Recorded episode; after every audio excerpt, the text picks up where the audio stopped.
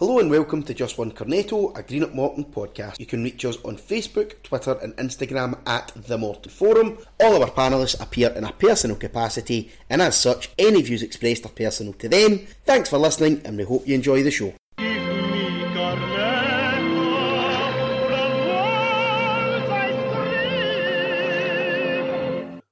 And welcome to the Just One Cornetto podcast. Morton and Partick played out a one-all draw yesterday. Robbie Crawford tucking home from a corner in the 31st minute before Rico Dyack equalised in the 75th. So joining me to analyse the game, we have Mr Stephen McElhaney. How are we, Stephen? Um, I'm all right, Dean. How are you? Aye, next question. Can, we just record a wee cut of you saying you're morbidly hungover and just play it like maybe every second week?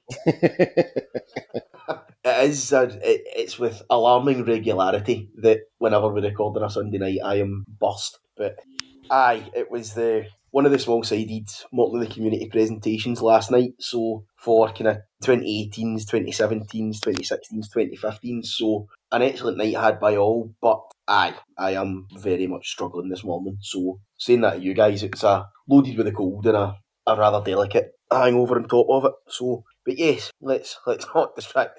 I've- Well, Mr. Craig Dunning, how are you? Mr. Full Health for coming up here.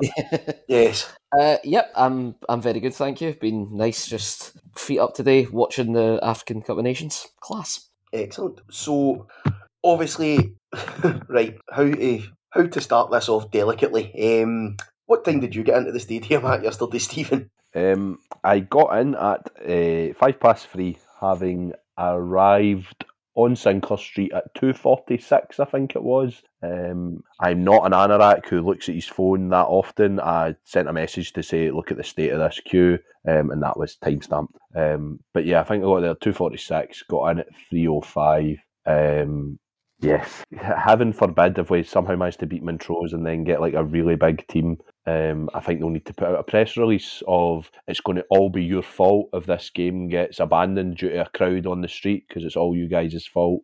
Um, I, I'm going to go on a rant here, aren't I? I'm going to go. I'm going to go full Craig Dunning, aren't I? I'm going to go full Dunning. You're, you're never, you're never supposed to go full Dunning. Um, you never want to go full you never want to go full Dunning. Um, No. yeah, we'll, we'll maybe come to the, the club's attitude uh, towards the situation in a minute, but uh, there's so many issues with it that we'll cut. Well, I'll, I'll maybe like Craig, Craig will articulate some of the issues better than me. I, I, I would love Craig to do that. Um, but I just there was only what two two thousand six hundred Morton fans there yesterday. I think I seen uh, the general manager Yep. saying to somebody on Twitter, like mental that that many people causes such an issue and most of them, as I said, I got there 15 minutes before, which, yes, I appreciate 15 minutes before kick-off is relatively tight. It's not that I shouldn't have got in before the game started tight.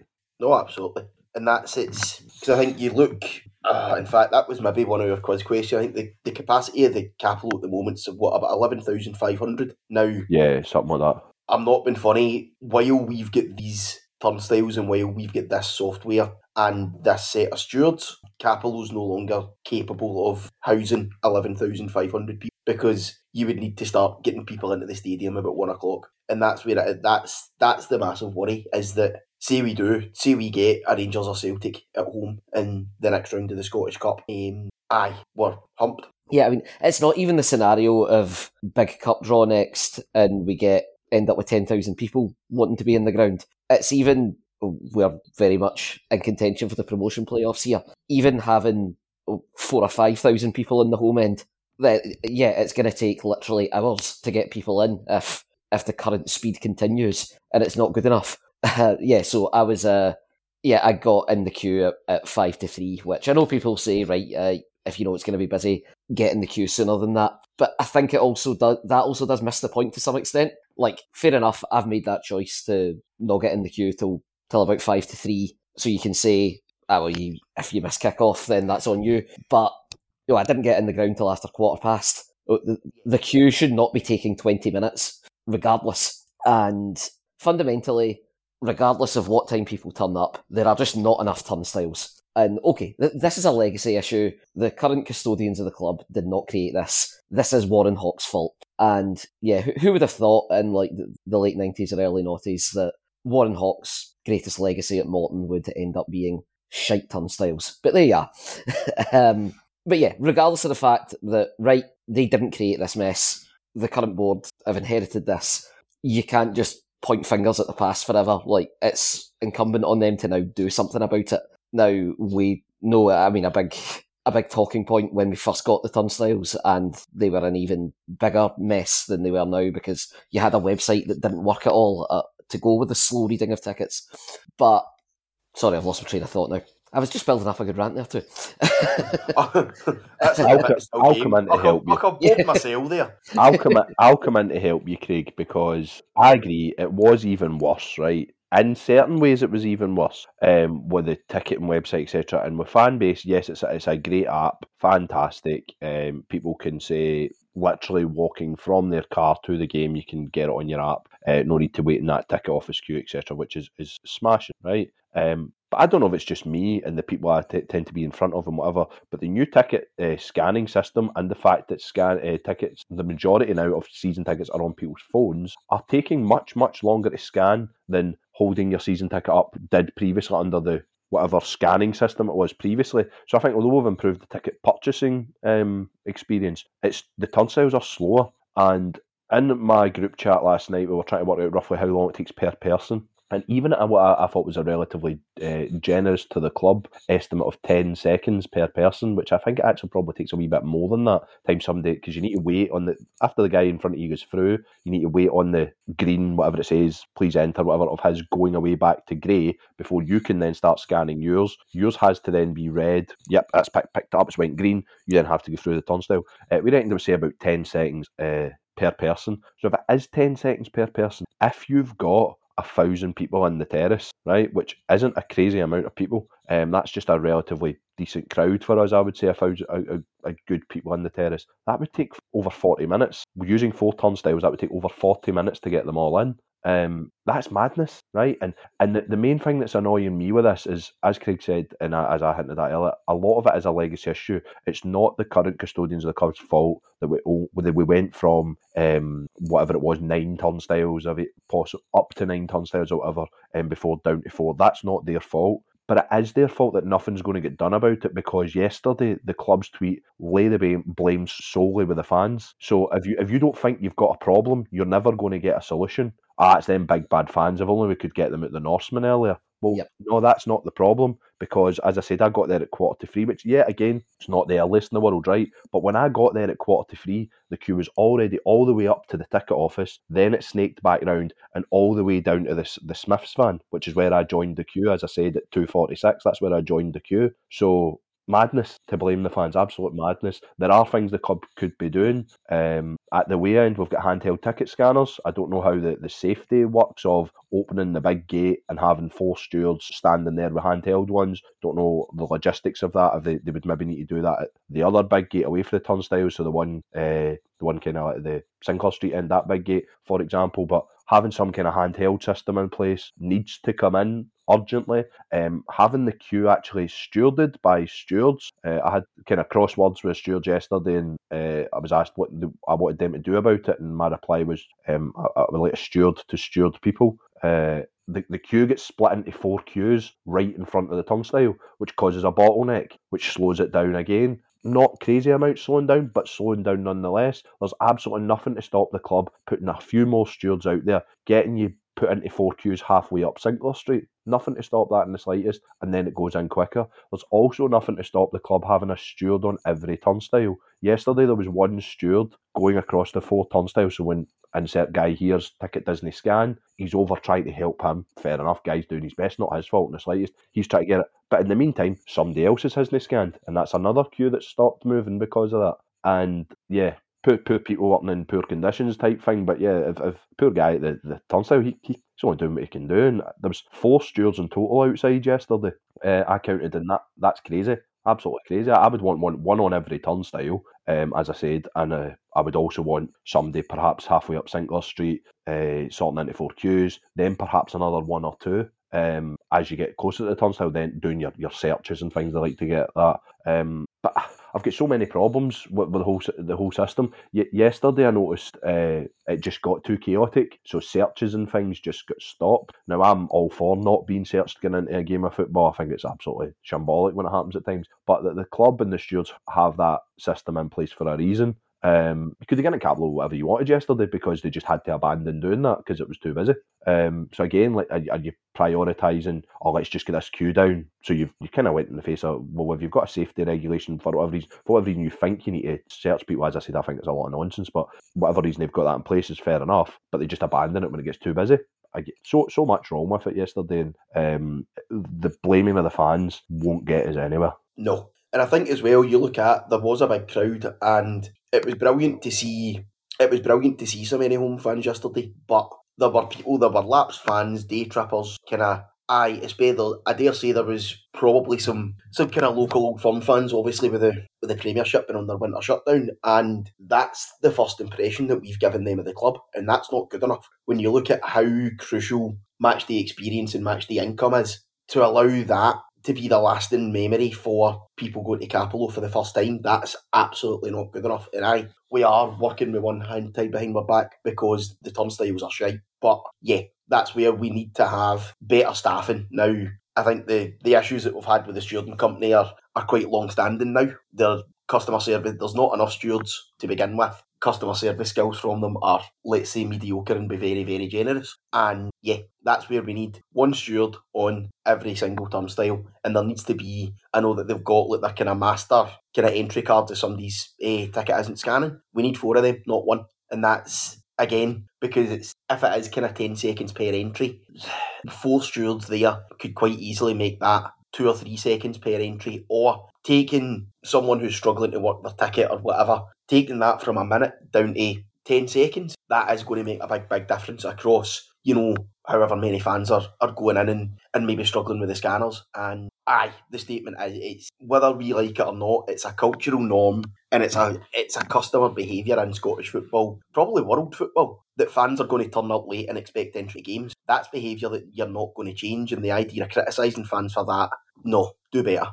Yeah, and that's on the point of yeah, fan experience, and we need to grow the support. You can't grow the support if people are going to have to stand in a queue for 25 minutes to get in when the ground's not even a quarter full. This is where we, you come back to the cost argument, which is where I lost my where is where I lost my train of thought before. Uh, yeah, we, we when we first introduced these and these turnstiles and everything about it was terrible. It was a big laughing matter, really, that the club had actually spent a six figure sum on them. We we never found out what exactly that six figure sum was. But yes, six figures went on these things. And okay, the club does not have a six figure fee sitting around to just you know go and go and spend on an unexpected piece of stadium maintenance halfway through a season. And yeah, there's if you do go go out and have to spend six a, six figure sum, what else does it impact? Are you going to have a knock on the first team budget, which nobody wants? We're tight enough as it is in that regard. So yeah, that's that's hard to justify. But ultimately, if we don't find a solution to this, and yeah, there's stuff we can do. Like like you said, Stephen, we can manage the queues better. I've always wondered with queue management of would it be better if even they had barriers set out on Sinclair Street and even had two separate queues, and you had one going back down Sinclair Street as well. So you're, you're going to have two queues of different different lengths, and people people know themselves if you've been at the ticket office. Are you better going round to the Norseman one? Just anything that could reduce bottlenecks, maybe. But aye, fundamentally, until you have more turnstiles, you're going to have issues. So at some point, we're going to have to spend the money because over the long term, it is going to cost us more than we gain in not spending it. We just need to put more turnstiles in. And hopefully, if we did that, you can set up scanners that manage to read more quickly in the sense of, like uh, at Gayfield, for example, like Arbroath turnstiles are fantastic. They're instantaneous. Show your QR code, it goes immediately and yeah, they're just sort of set up like almost like a just like a turnstile that you'd have you'd have in like the underground in Glasgow or whatever. So yeah, you can you can fit more more of more of the scanners in into a small place rather than having it set up like a traditional turnstile as well. There are solutions here, um, but yeah, anything that is a proper lasting solution is going to cost money, sadly. And I, it's I don't actually, I, yeah, I don't think it would be a wise investment to go and install, say, four new turnstiles, which is probably what we would need. Um, I think because I know that the club did look at upgrading the software. Um, I don't think it's much of an impact, but yeah, in terms of it could quite easily be yeah four stewards, four hand four handheld scanners, and all of a sudden we've doubled the amount of people that we can get in and inside a minute. That's that's what the solution has to. We, it can't a statement apologising saying, oh no, well, our hands are tied. We need to find a solution. Because guys like ourselves who go every week, we'll just grumble about it and moan, but I can absolutely guarantee there will be some people who went to Cappielow yesterday who won't come back, who are day trippers, maybe local Rangers fans, local Celtic fans, whoever, who don't have that attachment, who will have been put off by that yesterday, and that's not good enough. Uh, can I j- just go back to something Craig said that I was just thinking about there about um, it wouldn't take like a crazy big crowd for it to basically go bad.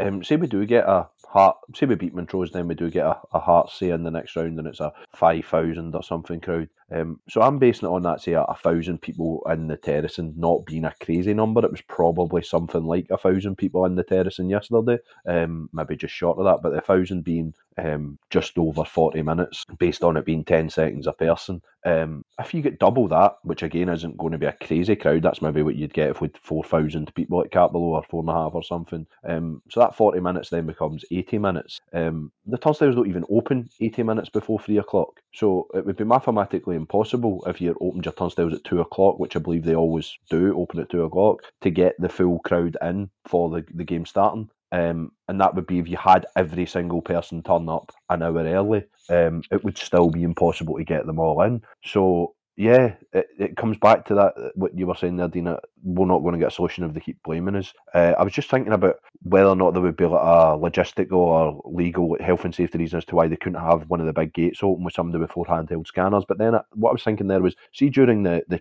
players of the opposition team training in the gym era, um, you weren't allowed to go by that at the end after a certain period of time. Don't you remember that, that caused all kind of issues as well? But you weren't allowed to go by that and use that gate until basically the game was done and then they were cleared and whatever. So you are allowed to basically say that gate's not in use at the moment. So they, they, there has to be a way that they can pick one of the two gates that are the, the exit gates that they have barriers at at the start of the game and have, as you said, four people with handheld scanners. That to me is the is the, the, the easiest and actually the cheapest solution uh, for for the moment. As Craig says, we, we need the turn long term. Yeah, that would be great, but realistically, Morton aren't going to spend any money on turnstiles anytime soon. So that four handheld scanners using one of the big gates that are at Sinclair Street to get in seems to be the solution. Um, but somebody at the club has to stop saying that we are the problem for us to get that solution. Yeah. Okay, moving on to the game, I'm obviously I'm conscious that was quite an in-depth chat there and we've not figuratively we've not kicked a ball. So Muirhead in for, for Garrity after serving a suspension was the only change to the starting eleven yesterday. What did you make of that, Craig?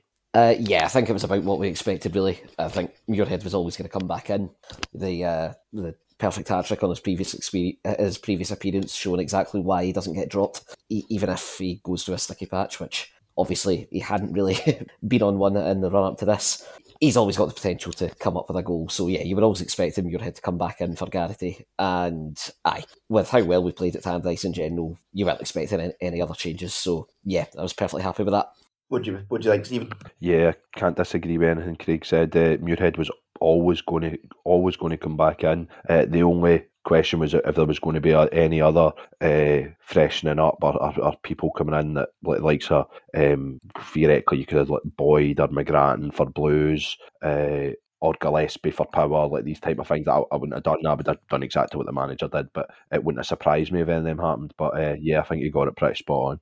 So, what did you make of the, the first half in general, Stephen? Uh, I thought we were very good. Uh, 1 0 flattered Partick Thistle at half time. We played uh, for a team of hammer throwers, or um, what was it? Uh, Andy Miller said a bag, for a, a, bag of washing and a few Fiats, I think was what Andy Miller said. But yeah, for a team that are supposedly the big bad cloggers that everybody likes to claim we are. Um, if they actually just opened their eyes and paid attention to a game of football, we are a physical side, but we're a very good footballing side as well. And we played some great football in the first half yesterday. Um, the, the, there's there's a there's an identity to us, um, which I, I, I, really really like of playing in the manager's image, which I've spoke about on here before. Of we hassle people, we get in their faces, but then see when we get the ball, we can actually move it about quite quick and play some good football. And we did that a lot yesterday. Uh, Strapped on it quite a few times. Uh, I think he's very good at it. He kind of advances into somebody as they're getting the ball, and before you know it, he's sidestepped round them, and then you're building the play up the left. Um, yeah, with some great football. The the passage of play that um, I can't remember the keeper saved it at the bar. I think maybe both actually. Maybe the keeper tipped on the bar. The one Robbie Crawford did the shot for the edge of the box. Um, aye, it was the keeper tipped onto the bar. Aye. The the, the yeah. build up to that was was great football. Uh, but yeah, one 0 was the least we deserved in the first half. Uh, uh, Big Bad Morton scoring a goal from a set piece uh, from Robbie Crawford, might be about five foot nine, five foot ten or something. Um, so yeah, that was that was quite ironic as well that a Big Bad Morton scoring a set piece. It was a guy who stooped down to head it in. Aye, I mean it's obviously Crawford's in the right place at the right time. If I'm the Partick manager, I would be fuming conceding that. Yes, it's yeah. From their perspective, it is absolutely terribly defended. But tell you what, what did you what did you make of the first half then, Craig? Uh, yeah, can't, can't really disagree with anything Stephen said there. I, obviously, I didn't see the first fifteen minutes of it, but um, f- yeah, of what I saw of the first half, I thought we were terrific. Uh, yeah, ex- exactly as Stephen said, we should have been more than one 0 up, but yeah, to some extent, we only really had had had ourselves to blame for that. But yeah, we've had a couple of great saves. The the one that was tipped onto the bar by Sneddon from Crawford's shot yeah. First and foremost among those, excellent move. That's just a great save. Oakley's had a shot from a very similar position that Sneddon's dealt with. We've had a couple of other just sort of ping pongs off of set pieces in the box. And yeah, they just could not cope with us at all in that in that first half. And it wasn't just the normal, what you'd call typical Dougie Imrie's Morton intensity that they struggled with. We were actually passing them off the park as well. Like we we we've got that ability to to go along and get it into wingers' feet quickly. We know we can do that. But oofed, Mozambique just went 2 1 up against Egypt. Um, yes, watch the Nations Cup, not, not Man United Tottenham. Um, but, but, but, yeah, um, aye, yeah, the fact we were passing out from the back as well and totally controlling the game that way, they just couldn't get near us. And yeah, on the balance of play, we really should have gone in at half time, at least 2 0 up. But yeah, wasn't to be. Yeah, I think it was. It's we did well to get the goal. It, it it did give us that lift, and I think, like you said, the the performance the performance in the first half was very very good. It was. It was just that that is the only frustration is just not taking chances. Um, and obviously it, it came to bite us in the in the backside in the second half. But I think in terms of performance, absolutely. Um, midfield again, covering yard, they're just we are so hard.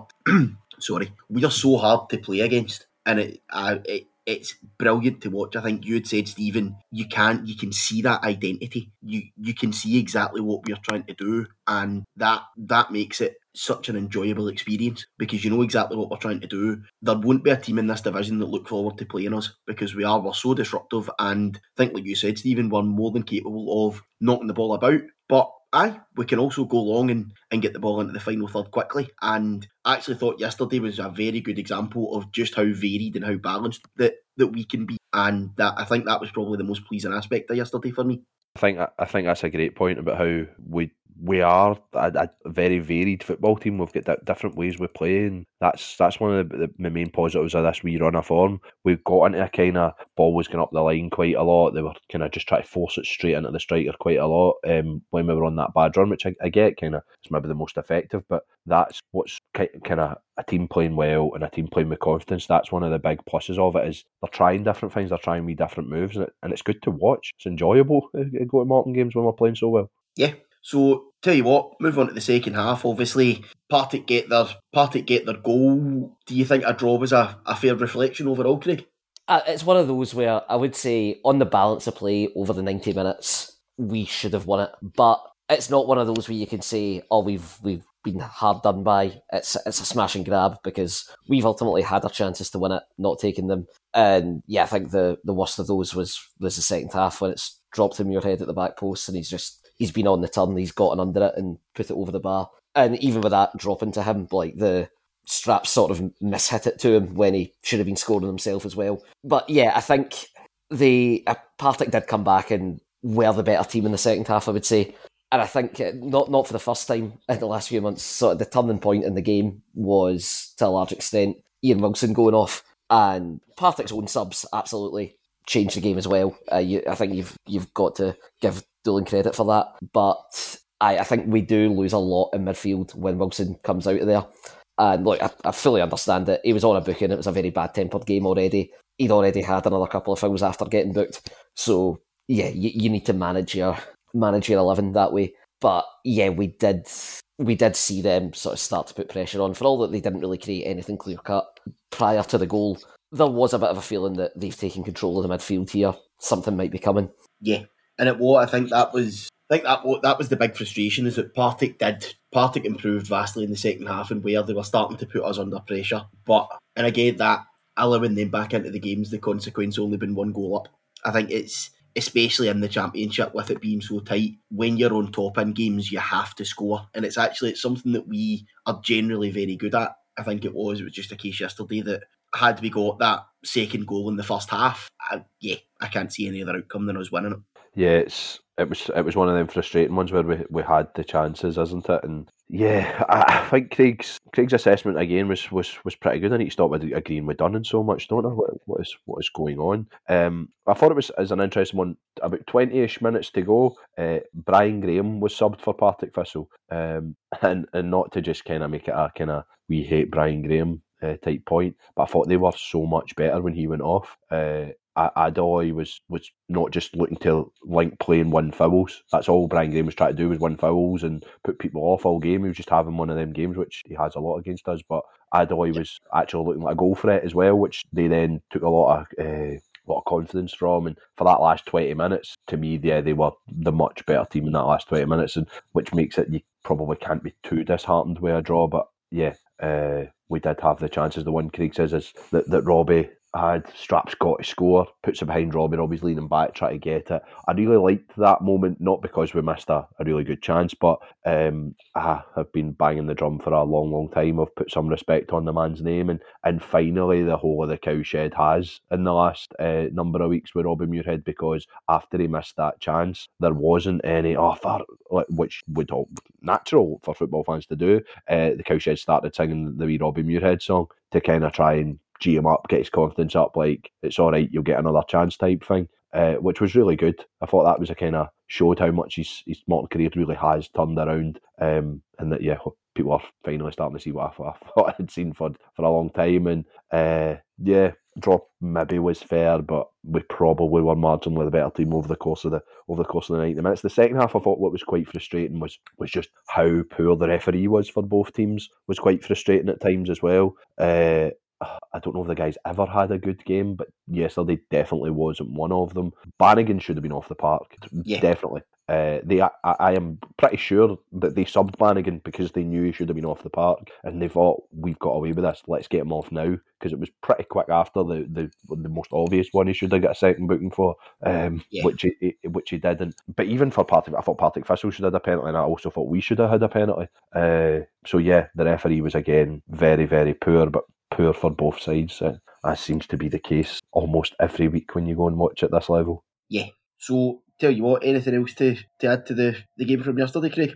Uh, yeah, just to pick up on the penalty points, actually, yeah, looking back at them again, because at, at, the time, the, the one that Partick really went went wild about was the one with French on Stanway at the back post late on. And at the time, I genuinely didn't even know, just from my position, I had no idea what they were even claiming for. Having seen it on the highlights now, I think that's it's totally inconclusive to be honest. The the, the angle on the highlights, um, f- just from where the camera is in the main stand, you, you could argue that oh yeah, French has touched him there, but it's also not conclusive enough to say it's not a dive. The one where uh, Robbie Crawford's gone down, I don't think that's a penalty. To be honest, I think he's just felt a guy at his back and tried to buy it. What I, I do actually think the one in the first half where where they were claiming for a handball for from Broadfoot, I, I reckon that probably was a penalty. Actually, it's one of those where I completely see why the ref hasn't hasn't given it because Broadfoot's arm is quite close to his body, but it's still just the angle he's turned at.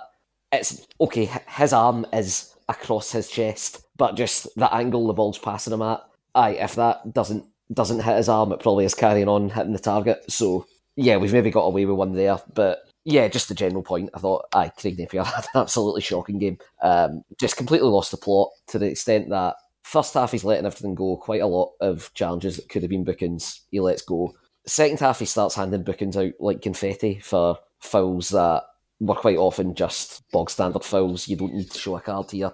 And then when you get to the players who've already been booked committing absolutely blatant second bookings, and even some of them maybe being borderline where you could argue maybe there's an argument for a straight red there. He craps out of it and won't book players in that scenario. So I it was no wonder it ended up such a bad tempered game where you just had a referee who completely lost the plot. Yeah, I think that was. I think it was always. There's definitely a bit of needle between the two teams. I think they are two teams who don't like each other anyway. But aye, I think the refereeing yesterday certainly contributed to that. But tell you what, so we'll move on. Montrose next week in the Scottish Cup. How would you be lining up for that one, Stephen? Are you looking at the same eleven as as we played yesterday, or would you be looking to to get some game time into the squad? Um, I'm I'm not really sure. Uh, it's not the Challenge Cup, so I'm not saying, oh, uh, Jack Byrne, Stephen Boyd, Lewis McGrattan all need minutes. Let's play them all because it's the Scottish Cup. Um, it's a very important competition, uh, and there's also by beating Montrose at home, who knows what you could get at uh, the next round if we do manage to beat Montrose. You could get a, another old firm away. Um, you could get an Aberdeen, Hearts away, something that's going to get a lot of money. You could get a, a big team at home, which is going to get you a lot of money and uh, maybe a TV tie, etc. So yeah, there's there's a a potential uh, windfall if if you get through. So I'd be going as strong as I can, but I would be freshening it up a wee bit probably. Uh, so yeah, maybe one one or two changes. Uh, depends if Baird's fit. Uh, if Baird's back, I would be putting Baird back in. If Baird is fit, uh, my back four at the moment is O'Connor, Baird, Broadfoot, Strapp uh, is what I would play. So if Baird was fit, he'd come in for French and I'd put O'Connor to right back. Uh, I could see an argument for bringing Gillespie back in um, for one of Power and Wilson, which would probably be Power. Uh, and I could also see a, a solid argument for uh, dropping Blues and playing one of the wingers, um, which would maybe be Katongo. Uh, so yeah, maybe two or three changes, but not just giving we need minutes and legs. I wouldn't be doing that. It's too important a, a cup to be to be doing that in. Yeah, I think so. I think it's and it's not you know it's not Bo'ness we're playing. Montrose are a very capable side, and I don't think we can afford to take them lightly. So yeah, I think I'd be as close to full strength as I could with it. I would maybe have it in the back of my mind that if we are you know two or three up and we're kind of seeing out the game comfortably. That's when you die. That that's when you maybe then look at at getting minutes and legs. But yeah, I certainly wouldn't be be taking Montrose lightly, and I don't expect Doogie and Andy to either. Yeah, absolutely agree. Strongest team on the park. And like you say, Stephen, there's a debate about what that strongest team is. Oh, which one of Gillespie and Power do you, do you start? Do you give one of the natural wingers a chance over Blues? Do you, yeah, if Baird's fit again, do you go with O'Connor at right back instead of French? Aye, those things are all up for debate. But yeah, 100% strongest team on the park. Montrose are no mugs. And yeah, we want a run in this cup. And yeah, just on where we to get through like, yeah, okay, get if we end up at Ibrox or Parkhead, then yeah, maybe those gate receipts will pay for some new turnstiles. But um, no, give, give, give us the easiest draw possible. Um, I, I want a draw like you know, like Falkirk had last season, get into a, get into a semi final and not playing a top flight team at any point on yeah. the way there. If we get through this this tie, give me the winner of Brora against Cove. Away. Brora away, yes, that'll do nicely. Yes. Bro, did you just go to Brora? That was no, all weird. No. We, we we got to Brora. Um, I can't remember if it was a Tuesday or a Wednesday night, but we got to Brora and uh, Brora's got a chippy. That was good. Yeah, that's what you're wanting. You've been driving for seems like a full day. You get to Brora, and say it was a Tuesday. We get outside the Brora chippy a couple of hours before the game, and uh, it shuts on Tuesdays. And we're like, what do we do?